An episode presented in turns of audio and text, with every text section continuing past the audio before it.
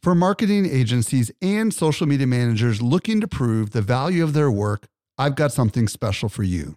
Agorapulse is not only Social Media Examiner's tool of choice as an all-in-one social media management tool, it also allows you to track the traffic, conversion, and revenue from every social post, comment, and private message. Learn how to prove your social media R O I with a free training or a free trial by visiting agorapulse dot com slash S M E today. Again, agorapulse dot com slash S M E.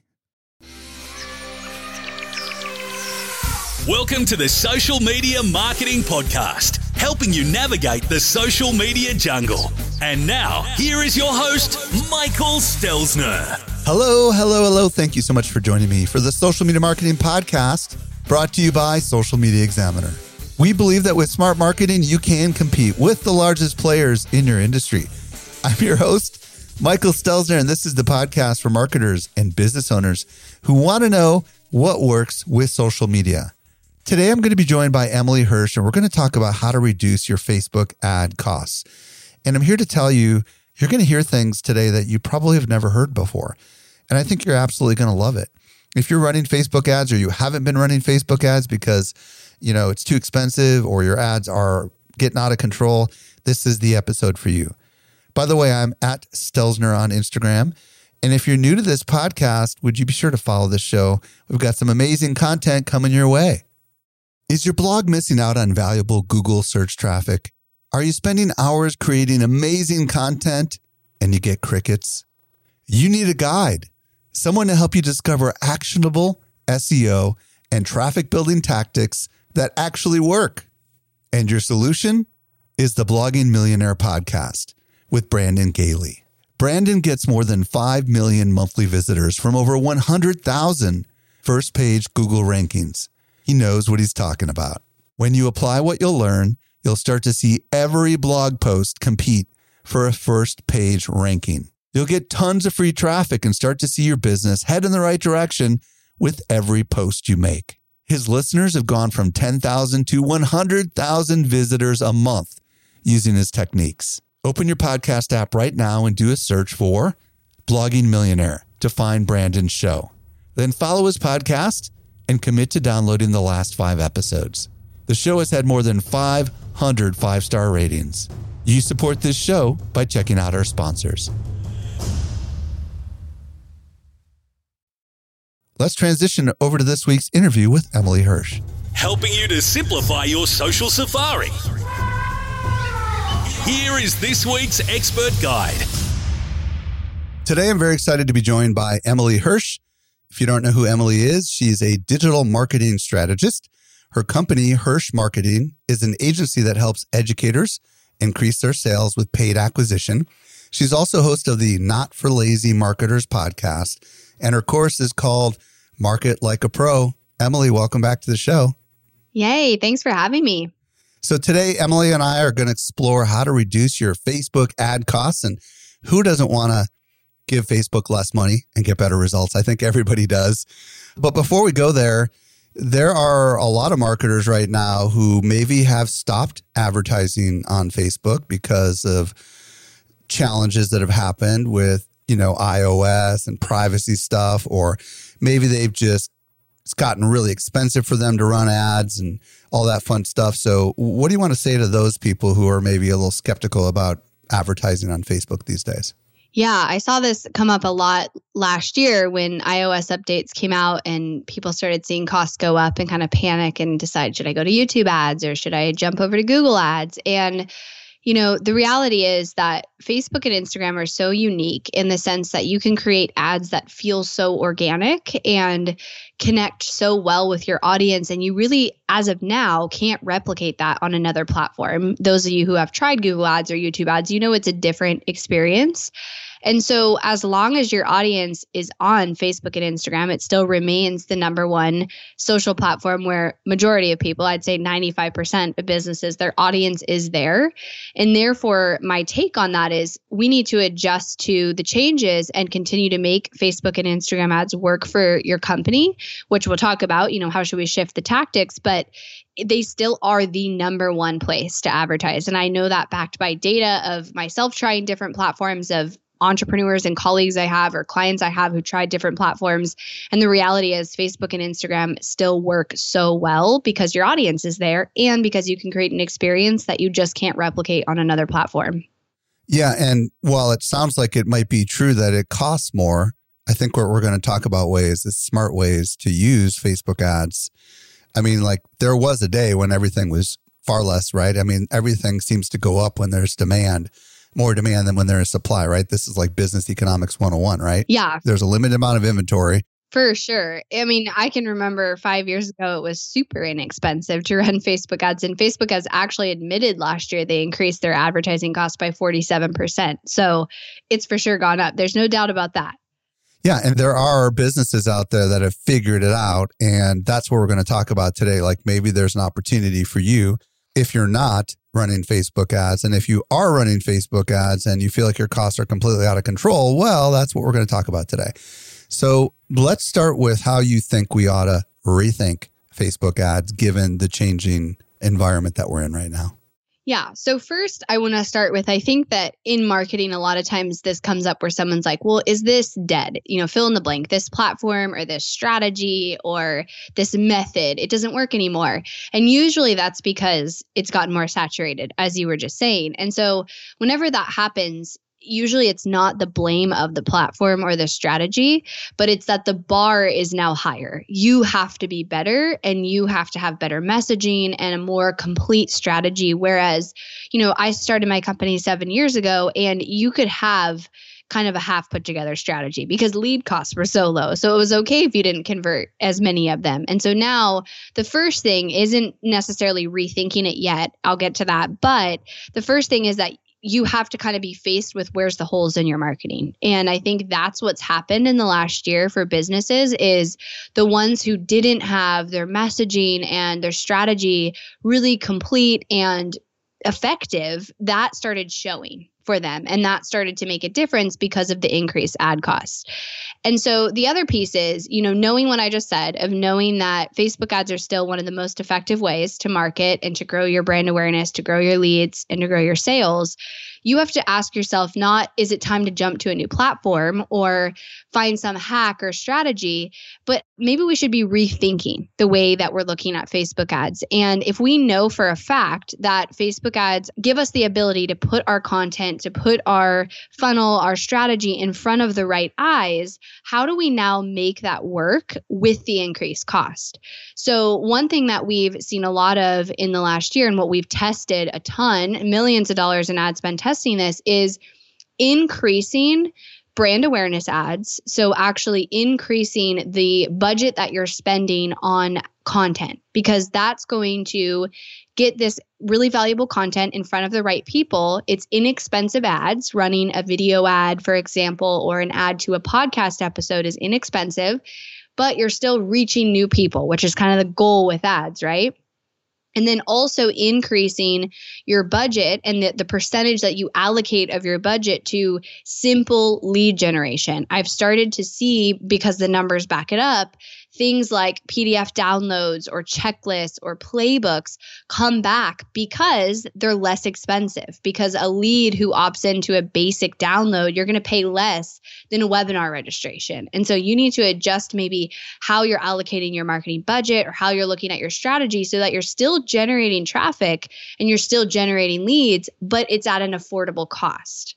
I want to talk about each of these, the brand awareness ads and the lead generation stuff, but I want to start with the brand awareness ads.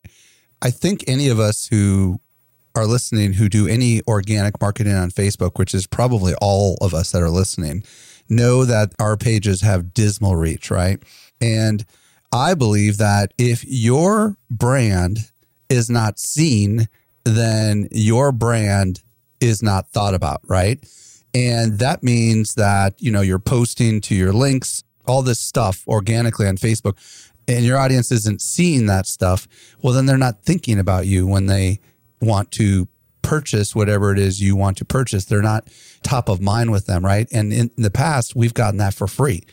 But over the last few years, especially since around two thousand eighteen, that reach organically has gone down and down and down.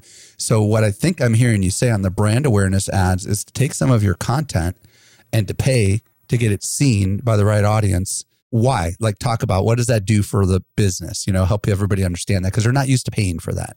Yeah, right. And everything you said is exactly true. I mean, getting any reach organic has gone down on Facebook, on Instagram, on really every platform. So the concept behind this is you're already putting so much work into creating this content, into creating this valuable content that's goal is to attract an audience. And everything we want in marketing, leads and sales, has to start from brand awareness. Most of the time, it takes seven to ten touch points with you before somebody actually becomes a paying customer. And so now that organic reach is lower and you can't just post and get people to see that post. You have to put ad spend behind it. And then the benefit is that ad spend is actually really inexpensive. So that allows you to create retargeting audiences that you can send to, for example, a webinar. So let's play out a scenario where somebody, because this has happened to so many people, maybe you've been running webinar ads for years, but last year your cost per webinar registration just went, it skyrocketed. It's twenty dollars, it's twenty-five dollars, and it just doesn't make sense. You can't pay that much and be profitable. Well, if you pivot your money and you put more ad spend, like let's say fifteen percent of your monthly budget, when in the past you'd maybe put zero or five percent into your content. Now you're using ads to generate warm audiences, to generate people who watch your videos, for example, on your social media, or if you have a podcast, they click that episode link, they go to your website. Now they're pixeled, they're in this audience. Or they even listen on Facebook now that podcasts are embedded in Facebook, right? Right. And those audiences that happen directly on Facebook are also not impacted by iOS, which is like a side note, really important, because even if someone opts out of being tracked, whatever is happening in the app, they're still tracked. First party data, right? So people who watch your video, who engage with your profile, who share your post, who listen to that podcast, even if they opted out of being tracked, it doesn't count when it's in the Facebook app. So you can retarget those people still to your webinar. So in that scenario of, okay, my webinar cost per registration has gone way up. If you reallocate some of your budget and you put it towards that visibility, brand awareness, now you have these retargeting audiences that you can show your webinar ads to. And hopefully, and as it should, if it's working, that will lower your cost per webinar registration and probably lead to a more quality lead because they've already seen your brand. You know, they've seen a video or a podcast or some form of content of yours. Love it. Simple lead generation. Can you just give an example also on that side of things? Like what's working? Like you mentioned that a very simple, actionable thing seems to be working and can be very economical. Can you give an example of what this simple lead generation thing kind of is like? Yeah. So a lot of times what I'm seeing is it still has to be extremely valuable. So it's simple in the sense that it's very focused. It solves one main problem. It's really hyper-focused on a specific problem that your audience might have, but it needs to be really valuable. So just like a one-page checklist may not be enough, maybe if the content's really good. But what I've seen work really well is like P D F guides that solve a specific problem. So some ideas that come right to my head are like growing your Facebook group strategies, or how to double the leads you generate next month. Or if you're in more the consumer space, it could be something around your health or whatever problem you solve as a business kind of put into this guide. But it's simple in the sense that it's highly focused on actually giving them an outcome when they go to download it. So the key with them and how you're going to get really inexpensive leads is if the actual deliverable is so valuable that somebody would pay for it. It's so good, it's so valuable, and it's so desirable when somebody sees it that they'd pay for that, and it's a free download, which is going to lead to less expensive cost per lead for you when you go to run ads. So something like maybe a video tutorial or a unique report that has really valuable data in it, I would imagine could be very valuable to the target audience. Is that kind of what we're talking about?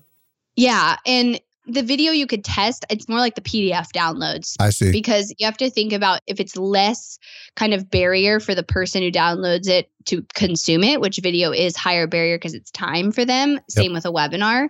That's where we're getting the cost per lead down because it's an easier ask for people. Ah, uh, now, if someone's trying to grow an email newsletter list and they're targeting on Facebook, could this be a way to generate emails so that they could nurture with their email list? Do you understand what I'm suggesting there? Yeah, exactly. That's what I'm saying. So that you run the ad to an opt-in, they sign up to receive that, download that free gift. And then I'll add one strategy that you could test is maybe you put your webinar on the thank you page of that. So this is how you could rethink the strategy is if webinar, specifically, I think more complex lead gen, like webinars, video series, that's what's really gotten expensive over the last year. And so if it no longer makes sense and you can't afford that, or you can't afford having the majority of your budget go there, maybe you reallocate it. And so somebody downloads a free guide or playbook or something that you put together as a P D F download, but then right on the thank you page, you invite them to your webinar. Now you've lowered the cost. You're getting more leads into your funnel that you can also nurture in email follow-up, but you're asking them to go to the webinar right there on the thank you page as well. On these simple lead generation ads, are we driving them to a landing page or are we driving them to a lead ad? Yeah, to a landing page is still best practice. We've tested the thing with lead form, and Facebook will encourage you to test it. And it does kind of overcome the iOS issue. However, the quality is still just not there. So you might get an inexpensive lead, but everything that I've seen when we've tested it is those leads don't turn into sales as much as they do when they're going to your landing page. I'm going to ask a question that I know you're going to say it depends is the answer, but how low can the cost per lead be on this kind of a, an ad campaign? Yeah, I mean, it totally depends on the industry. So I think if you're targeting B two C, you're in business to consumer, I've seen below a dollar still, which is crazy right now.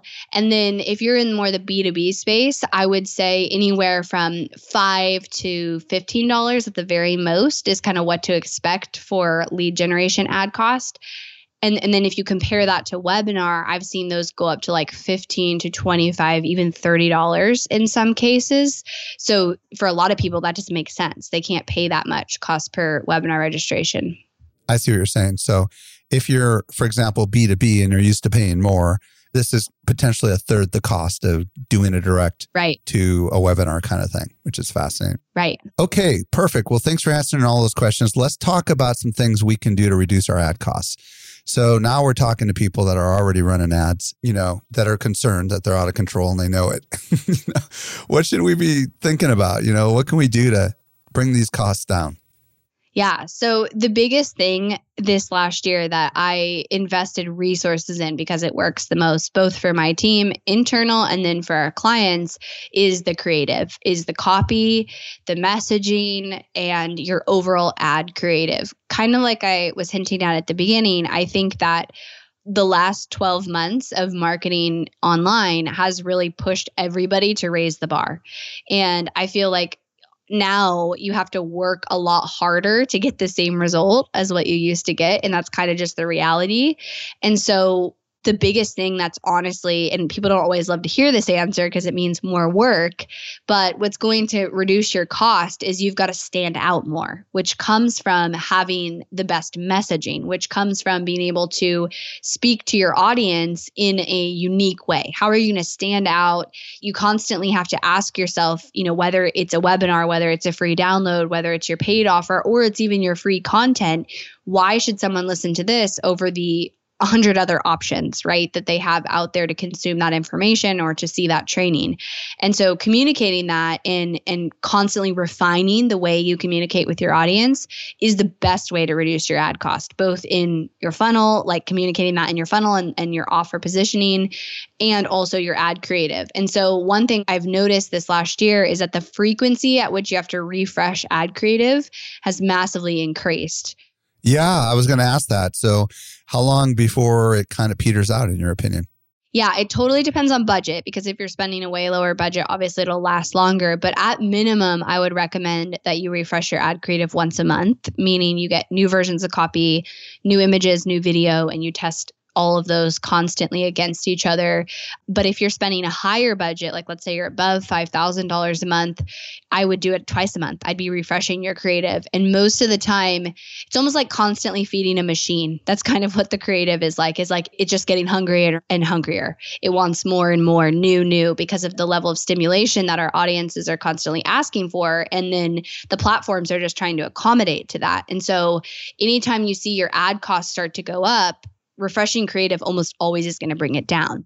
Why is that, by the way? Why does it bring the cost down? Is it because the ad's being shown more than once to the same person? it's because the algorithm is favoring it again. It's fresh. It's new. They're pushing it out and it's new to both the audience. So yeah, if they saw it before, now there's like this new thing, but it's also Facebook. Your actual cost per impression typically will go down when you refresh that creative and you push it out again because it's new. If you have something that's really delivering and you change it, some people might be scared because it's doing so well, right? I mean, what if they've got an ad that's just crushing it? And if they make a change, is it going to potentially be negative? Do you understand what I'm asking? Yeah. And I would never turn off something or change something that's working ever. Like leave that. The refreshing creative, what I would do is put in a new campaign. So typically what's happening is your ad costs, you've got one campaign or you've got a few campaigns, let's say with specific versions of creative. And then as those start to rise, what you want to do is have refreshed creative ready to go to launch a new campaign. So you're not redoing or messing up or changing anything of what's working. But naturally, those are going to start to saturate over time and the cost is going to start to rise. And the mistake people make is they wait till the cost is like so high and then they think, oh, I got to get new creative. But then that takes time to write the creative or to create the video or to create the image. And by then, their cost has gone so far up, their lead volume's going down, and then that's impacting their funnel results. So if you can get yourself to a proactive place where you either have creative ready to go, creative and copy, or you're loading it into new campaigns. And as the campaign that was working starts to rise in cost, when that does happen, you're able to kind of scale that back and scale the new creative up, if that makes sense. Totally. So if we step back and think strategically, let's say that someone listening right now has a campaign that's been running for more than a month and they're starting to notice it's getting a little more costly for the metrics that they care about. What part of the creative is going to move the needle the most if they have limited time and resources? Where should they start with? What part of the creative? Do you understand what I'm asking? Yeah, I would say either your headlines or your actual like image or video. So if you have limited time, probably I'd say the first thing you could do is just record a new video, create new graphics, because that's really what stops people, right? That's the biggest thing. And then they either read the copy or, you know, sometimes the headline might stop people. It's an argument constantly of like, what's more important, the headline or the creative? But I think if you have limited time, kind of refreshing, maybe recording a video or using a reel that you could download as a video or getting new images would be like the first step. Now, when you say headline, you mean the text below the graphic or do yeah. you mean, the, okay. So what's better these days, images or video? Yeah. The million dollar question I'm asked all the time. It's so interesting because we have accounts where it's completely different in one than the other. So you would think video would be the answer or even using Instagram Reels and you could download that as a video and run that as an ad. But one thing that I found, especially in the last three months or that my team has found, is that sometimes the video or the reel that's being used as the creative does actually get you a lower ad cost in terms of cost per impression or click-through rate, but it's almost like it's capturing the attention, but then it's not actually getting them to take the action. And so when you look at the big picture and you're looking at cost per lead or actual purchasers, sometimes the images actually perform better. So as a rule of thumb, I would always test both. And I would never rule out and be like, oh, forever it's images or it's video in my account, because it could change next month. You just always want to have the difference. And we have some accounts where video and reels are like by far performing double as better as images. And then some where it's the opposite. So it's super interesting. I think it also depends on the person creating them and their audience, because obviously not everybody creates video equally just based on experience and skill. And then some audience just respond to things differently. But it's also really important to pay attention to all the metrics, because we have found maybe Facebook is going to favor the reel or the video and actually lower your cost per impression, but that doesn't always equal a lower cost per lead. Obviously, images, generally speaking, are easier to create than video. They tend to be less costly unless you happen to have a crew in-house or something. What kind of changes should we be changing on images? Are we talking small changes, big changes? Like, just help people understand how hard or simple this could be specifically with images. Yeah, I mean, if you're testing an image that doesn't have any text on it, it would be as simple as changing out that image, which is something you could definitely test. And then otherwise, you're changing the headline or the experience with the image. I think if you're going to invest in something in your marketing, it sometimes is your creative, if that's not your skill set, because it just makes such a difference in your success and your cost. So a lot of times we're really taking them to the next level with like moving images or moving graphics or text that, you know, moves on the image and takes it to that next level. And that ah. ultimately is what's going to lower your cost, because then you stand out, right, from all the other ads out there. Got it. So if you have an ad that's doing really well and it's in the image and it has some text on it, maybe you just animate that, and right. that's a way of refreshing it, is what I'm hearing you say, right? Yeah, absolutely. What about Reels though? You mentioned Reels a couple times. When I hear Reels and I hear ads, those things don't mix together in my brain, or maybe because I just don't understand. But does this mean you can take a Reel and you can publish it as an ad and it will show up in the newsfeed? Like, how does that work exactly? Yeah. So it's not actually yet like a Reel placement ad, but you can download a Reel as a video and then you can run that as an ad. And we have seen those perform really well. Obviously, we know Facebook and Instagram is in direct competition with TikTok. So both organically and paid, they are favoring that type of content. The one thing to note with that is obviously music. So when you download a video from Instagram, it doesn't save the music. So you'd have to put that in in some sort of editing app, and then it has to be a royalty-free audio to run it as an ad. But you basically, it's just a video file. And then you run it as a video ad, but it's the type of creative, right, that Facebook and Instagram is kind of favoring right now. So it's definitely worth it to test. And it doesn't matter that it's vertical video. Somehow that'll just still show up as a feed video or whatever. It will just yeah. crop the top and the bottom or something until you hit play, or how does that work? Yeah. What we typically see happen is Facebook and Instagram will kind of already favor it to the right platforms, to the right feeds. The reality is most people are looking at the videos on their phone. But what we'll see is if you use that type of creative and let's say you select automatic placement, it just gets naturally favored in the right feeds versus the other ones. So we just load it as a regular video and then typically put automatic placement. Now, obviously, the easiest thing to do is to refresh the headline. So give us a couple tips. We got an ad that works. Something as simple as changing the headline sounds like could really give it new life, right? So do you have any tips on how to make those headlines a little stronger? Yeah. I mean, I think keeping it, especially today, it's keeping it really simple and not fluffy and being straight to the point about what is the benefit of the offer, whether it's free or paid, that you're trying to drive to, and why should your audience care about it? I really found really across the board with marketing, this is the true for email subject lines too. It's like cut out the fluff and make it straight to the point and really focused on pain points, benefits, or dream outcomes that your audience wants is working the best. Yeah, you say dream, I say desired outcomes, but it's the same concept. Now, the text above the image, is that ever worth refreshing? Oh, for sure. Okay. Yeah, for sure. It's definitely worth. And again, it's like test long copy, test shorter copy. A lot of times Facebook will kind of cut off really at the top. So that first line that you have in that text is really important. You never know what's going to get someone to actually stop and look at your ad. But, you know, if I was to prioritize the order, it'd probably be the creative and then the headline and then the body copy. But they're all important and they can all be refreshed. What's your thoughts about emojis inside of your copy? Yeah, we still use them pretty frequently. The thing with Facebook and Instagram is the more kind of organic you can come off, the less you look like a blaring ad, the more chance you have that most likely your audience is going to pay attention, right, to that content. And so I think emojis do kind of soften what you're saying. And a lot of people write regular posts that way, or they communicate that way. And so it's something to for sure test. I don't think you want to overdo it. You look really spammy if you have like ninety-five emojis in your copy, but using a couple to break it up and make it look more casual and organic is a great idea. Okay. I've never asked this question, but can you put hashtags in your actual ad copy? You can. Is it ever worth it? Yeah. I don't think they register though, like how it would work on Instagram where now you would like see it organically. You probably wouldn't want to do that because the last thing you want them to do is click on the hashtag, right?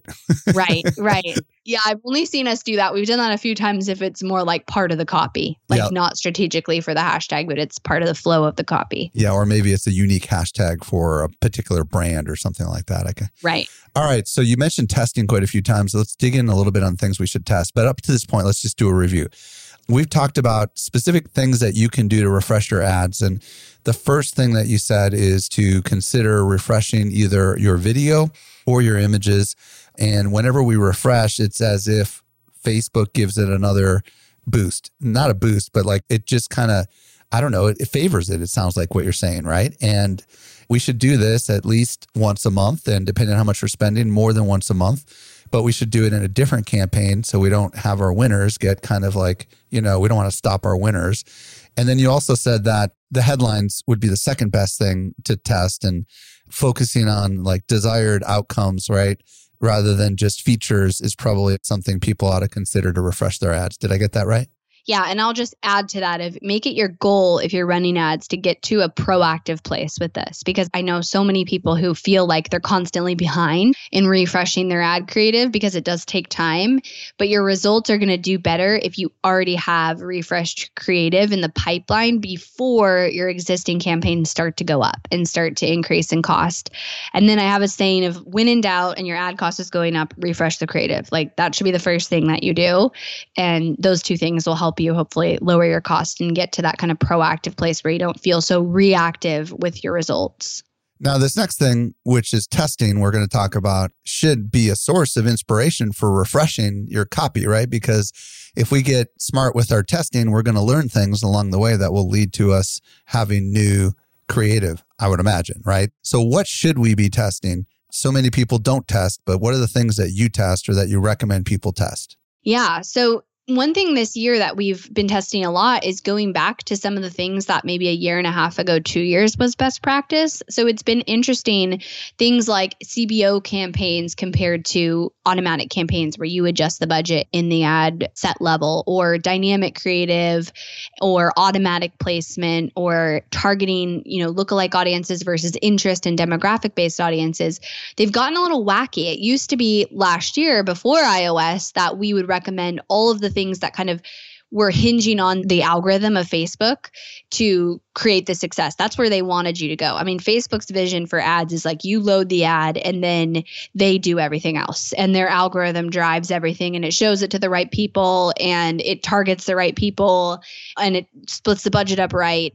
But with iOS, their algorithm got really wacky. They have you know, put out a lot of content too, saying we're rebuilding everything on the back end as it comes to optimizing and tracking. And so as that rolled out, one thing we saw was we need to start going back and testing not doing C B O campaigns, or testing not doing dynamic creative, or not doing automatic placements.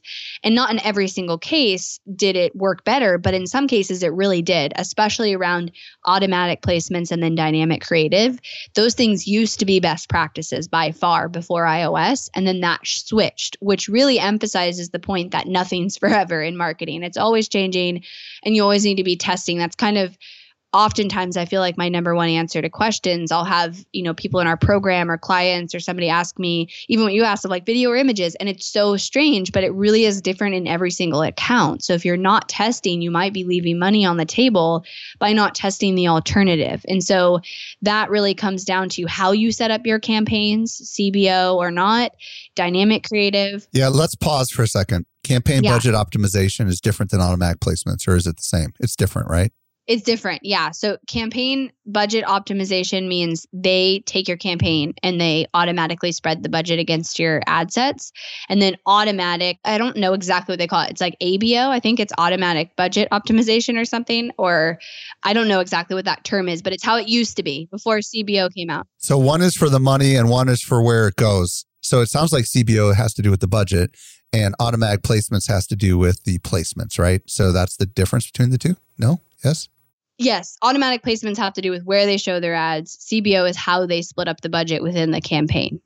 So do you recommend if we are doing C B O to test the exact same ad set without C B O, or if we're not doing C B O to test with C B O? Is that what I'm hearing you say? Yeah. Yes, test both. Most people are probably doing C B O since that rolled out like a couple of years ago and became the standard, but they still allow you to do it the opposite way where you control the budget in each one of your ad sets. Got it. For those that are used to doing campaign budget optimization and haven't done the manual thing, any tips on how to allocate their budget?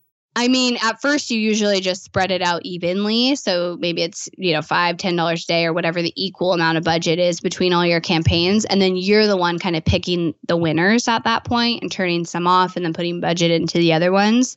Whereas with campaign budget optimization, Facebook's doing that. Got it. And they're choosing where to put the budget. So I would start out even in your ad sets, and then I would make adjustments and then just compare that to a C B O campaign and see if it's resulting in a lower cost. Now, let's talk about automatic placements and we'll come back to the dynamic thing in a minute. What do we need to know about automatic placements? Because there was a time where I was hearing everybody say, just use automatic placements. That's the best. But is that true still today? What's your thoughts? Yeah. So we've tested out recently, especially in the last three or four months, not using that. And in, in some cases, I would say over half, it is working to not use it, which is super interesting. Again, I think it's Facebook's algorithm is wonky and I think it's going to change back. But yeah, automatic placements last year was like, you just automatically did that. But then we started testing out going back to the feeds. I think with iOS, they started putting more ads into like Audience Network, which is like their game apps. Yeah. Because then the data is not impacted, right? Because they're not leaving the apps.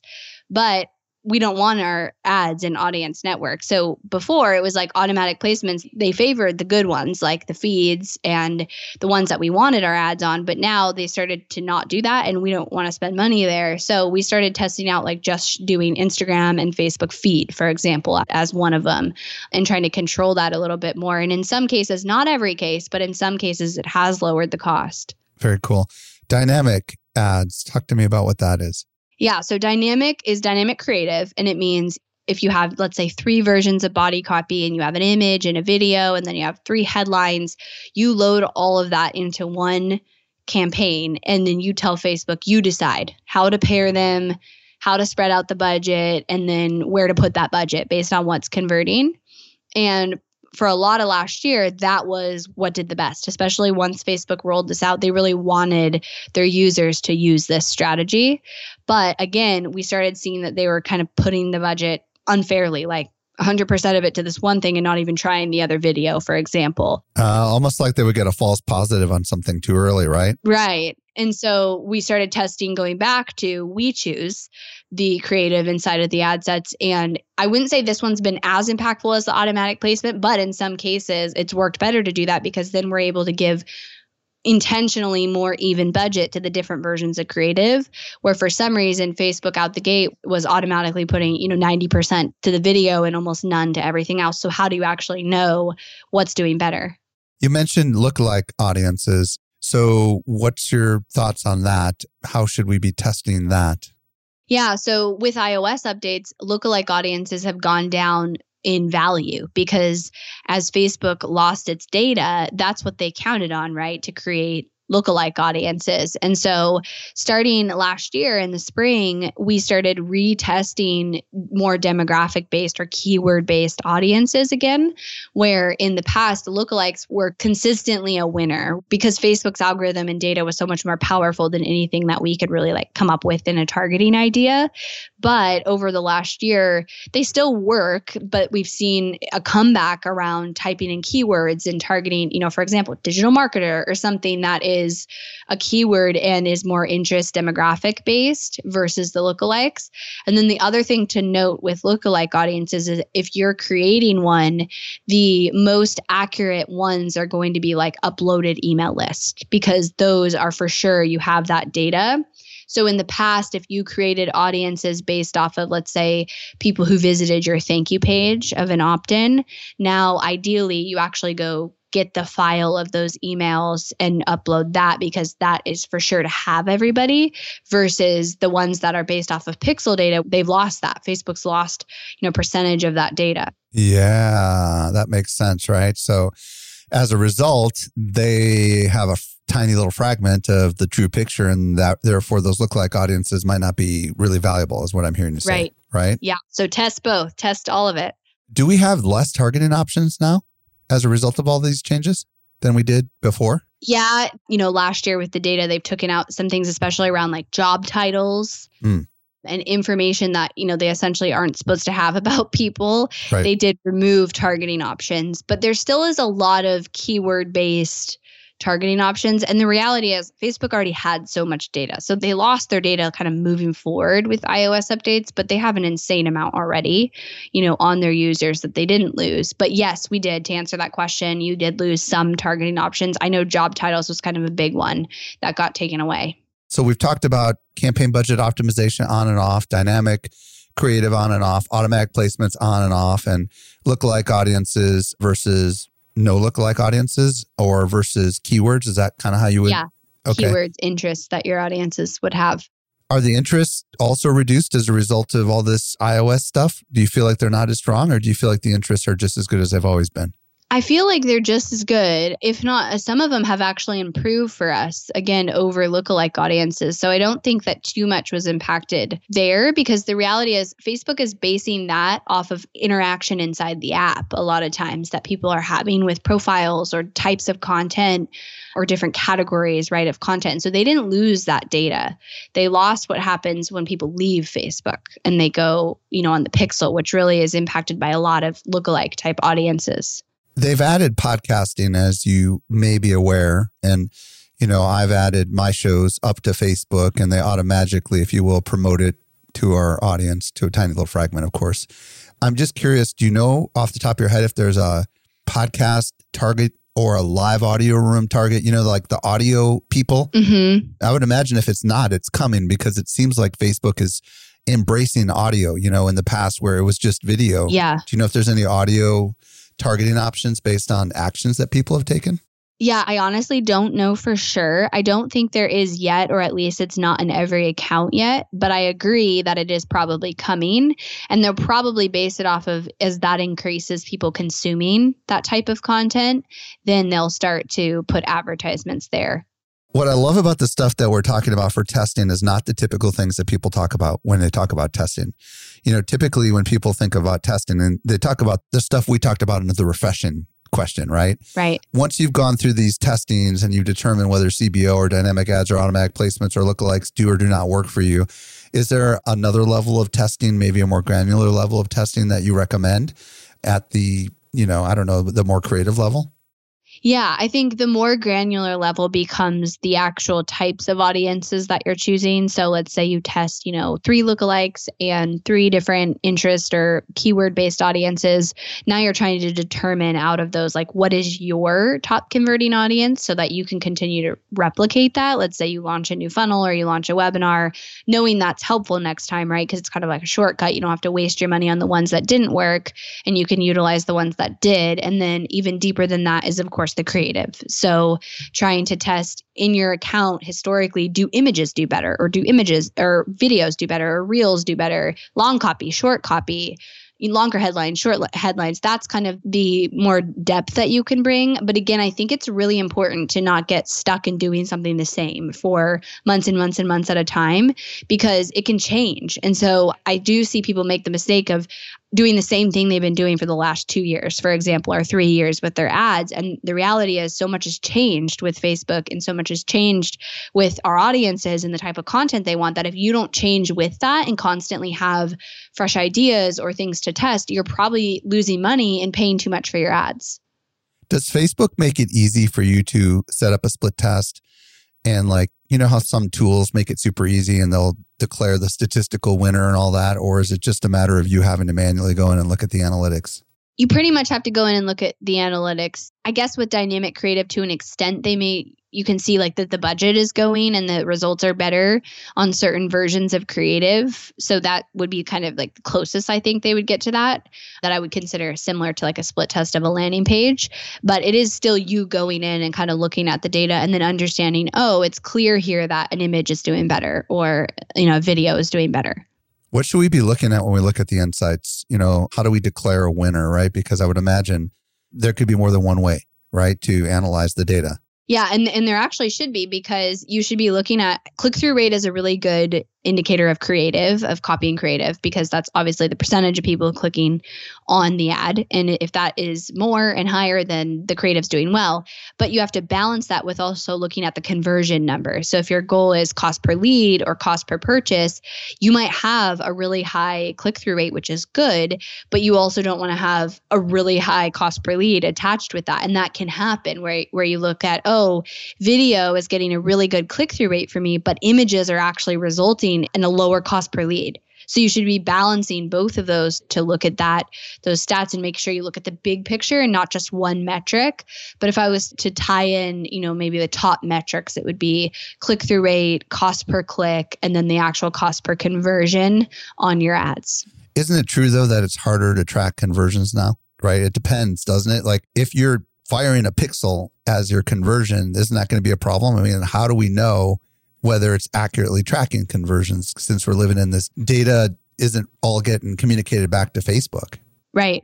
Yeah, it definitely has been impacted. Facebook has been working on basically creating like guesses on where they think the conversions are coming from. And that is improving, where they're guessing to an extent because they lost the data. And then there are softwares out there that you could utilize to try to verify your data, or you could also duplicate your funnel. So you have one just for ads and you know for sure your actual numbers, but that doesn't help when you need to look at audiences to see, you know, which which are converting. So I'm, you know, it definitely has impacted sometimes the accuracy that you can optimize, because if you don't have the data, how do you optimize? But paying attention to multiple numbers like cost per click and click-through rate, because you didn't lose the data on those. The cost per click and the click-through rate is accurate. It's the conversion number that you maybe lost. And so you have a few options of potentially trying to use a different software, or maybe using U T M codes and Google Analytics in combination with what you're doing. Or Facebook is improving and has said, you know, over the next several years, we're basically going to be guessing, kind of like model of guessing where the conversions are coming from. And they most likely will get pretty accurate with that.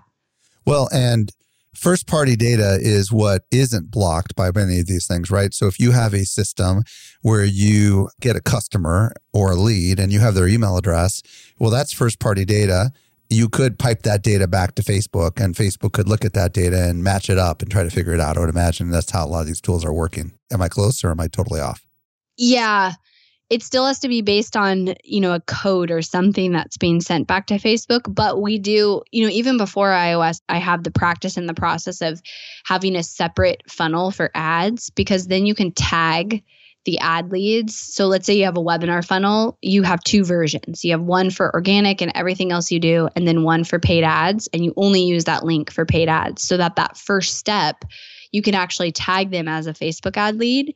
And that one, there's no arguing that number. You know for sure the number of leads coming in because it's in your C R M. But two, I like to be able to track those leads so that I can see if they became a buyer in a year, if they originated from a Facebook ad, I'm going to know that from the tag, but I would never know that from a pixel. It doesn't keep the data that long. Oh, that's a really good point. Yeah. So if you can tag the lead or the customer in your system, whatever you use, so that you know it came from that ad, and that's where that U T M stuff comes in really handy, right? Yeah. Then all of a sudden you can match Facebook up against your C R M, and you can kind of say, all right, according to our C R M, this came from Facebook, and Facebook says there's one sale and there's one in our system. This must be the one. Yeah. Right? Yeah. Wow. It's getting more complicated, isn't it? It's- I know. That's not the ideal situation, because you have to create all these duplicate funnels. But I've been doing that actually way before iOS, because Facebook's always been off. You know, five yeah. years ago, they were off with yeah. their data. So this was the way to confirm one hundred percent the number of leads or purchases, at least. Emily, this has been really, really valuable, I think, hopefully for so many of our listeners. If they want to go discover more about you and all the things you've got going on, where do you want to send them? Yeah. So my website's the best place, hirsh marketing dot com. My name's H I R S H, no C in there. And I've got a podcast, like you said at the beginning. You can check out our different ways that we support people in a done for you, done with you way, or just connect with me on social media. But it's all there at hirsh marketing dot com. hirsh marketing dot com and uh, Not for Lazy Marketers is the name of the podcast. Yeah. Emily Hirsh, thank you so much for sharing your wisdom with us. We really appreciate you coming on today. Thanks for having me. Hey, if you missed anything, we took all the notes for you over at social media examiner dot com slash four ninety-seven. And if you're new to this show, be sure to follow us. If you've been a long-time listener, would you let your friends know about this show? I'm at Stelzner on Instagram. This brings us to the end of yet another episode of the Social Media Marketing Podcast. I'm your host, Michael Stelzner. I'll be back with you next week. I hope you make the best out of your day, and may social media continue to change your world. The Social Media Marketing Podcast is a production of Social Media Examiner. Want more good stuff? Sign up for our top-notch social marketing newsletter. We deliver it straight into your inbox three days a week. Visit social media examiner dot com slash get updates.